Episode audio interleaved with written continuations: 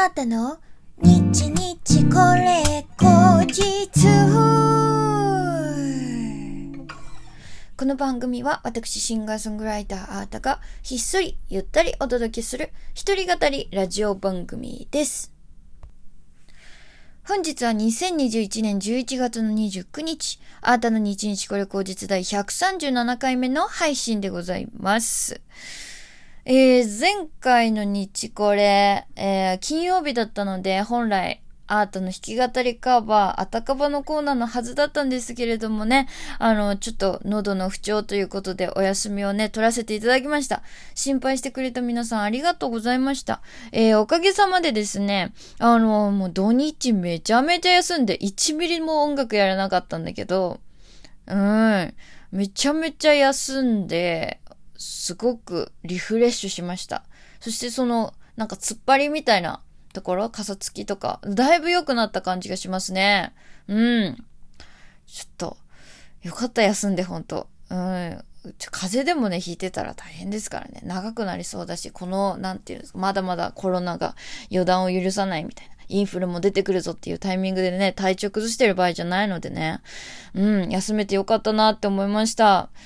もうそうだよね。あの、大好きなさ、ものもさ、ずっとやり続けてたらね、途中でうえんってなる時だってあるよね。だって、好きだからって毎日エビフライ食べてたらアレルギーになるし。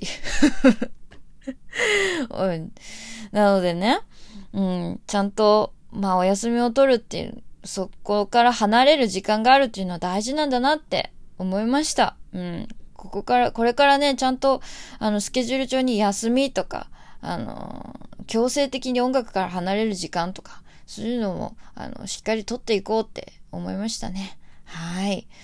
まあ、とにかく、あの、だいぶ回復してきたので、えー、今週のね、日これは、日、今週の、えー、あたかばはですね、しっかりちょっと、また復活できそうです。はい、ありがとうございます。えー、ということで、えー、今日もですね、リスナーの方からギフト届いておりますので、ご紹介いたします。ラジオネーム、庄司小林さん、美味しい棒とコーヒーかこびと、ありがとうございます。えー、そして、前田チャンネルさん、元気の玉と美味しい棒2つずつ、ありがとうございます。えー、ペイペイさん、指ハート、ありがとうございます。えー、さてさて、えー今日月曜日ということで、えー皆様からいただいたお便りをご紹介するお便りのコーナーなんですけれども、今回募集していたテーマはですね、アータを食べ物に例えると何？はい。なんでしょう。なんか面白いお便りね、いくつかいただきました。だって食べ物ね、食べ物って言ったってね、食材なのか、はたまた料理なのか、うん、なんでもありですからね。な飲み物だってありだし。うん。皆様どんな風にアートを例えてくださったんでしょうか？えーということで早速、えーご紹介いたします。ラジオネーム小滝さん。いつもありがとうございます。アータを食べ物に例えると、パフェです。パフェかわいいえーポップでクール、懐かしいようで最先端、多層的で多面的、移り変わっていく景色、グラデーション、季節感。次はどうなるというワクワク感。様々な食材との組み合わせで生まれる新たな味わい。俯瞰すると見えるテーマと世界観。私が感じたアートのイメージはパフェです。最初は食材だと何だろうと考えていたのですが、単一の何かというよりは、ある食材をベースにしつつ、様々なテーマのもと生み出される個性的な何かがしっくりくるような気がして考えてみました。結果、浮かんだのがパフェでした。ということで、えー、楽しい竹も一緒にいただきました。小滝さん、ありがとうございます。めっちゃ嬉しい。本当になんか、プロフィールみたいだね。プロフィールみたいな、ギュッとした、いい言葉をたくさん、えー入れてくれましたね。ありがとうございます。あの私、最近、あの、自分が目指すところなんだろうっていうのをちょっと考えるんですけど、あのやっぱり自分の魅力って、あの、小滝さんも言ってくれてたように、多面的、うん、いろんな、アータっていう、えー、アータが歌えば、それはアータ。でも、いろんな要素があって、それを私だけのバランスで成立させている、アートとしてアウトプットしているっていう、そこが結構魅力的なのかなって、うん、思っている、いるんですよ、最近。で、突き詰めた時にどんなことをやりたいんだろうって思ったら、やっぱり、ポップスだなって。うん。ポップスを突き詰めたいって思い、思ってて。で、ポップスって何が素晴らしいかって、どんな音楽でも、音楽以外でもですよね。どんなことでも、あの、いい、なんて、取り入れていくことができるんですよ。いいとこ取りをして、ぐしゃぐしゃってして、ぴょってアウトプットしたらポップスになるんですよね。すごいなんかそこがすごくなんかポップスの魅力だなって、なん、どんなもののいいとこ取りでもできちゃう。なんか私はそういうのをね、突き詰めたいなって思っているので、あの、その作品作品によって、例えばこのライブだったらこの曲を主役にしよう。こういうことをテーマにコンセプトにセットリを組もうとか、まあそれはアルバムとかでも一緒ですよね。あの音源作るときとかもこういう、例えば、えー、そう参考音源とか尊敬する、えー、ミュージシャンがいて、そのミュージシャンをあなたがやったらどんな感じになるかなっていうコンセプトで曲を作ってみたりとか、えー、このコードが好きだから、このコードを主役にした、あの、曲を作ってみようとか。なんか、そういう風にして、いろんな、あのー、こう、テーマで、もうその時その時で、あの、出していきたいなって、昔からそういう作り方はしてるんですよね、自分の。で、やっとそれが自分でし、その言葉にできるようになってきたっていうタイミングなんですけど、なんか、パフェって言われて、すごく私しっくりきてますね。嬉しい。パフェもね、季節によってとかお店によっていろんなパフェがありますもんね。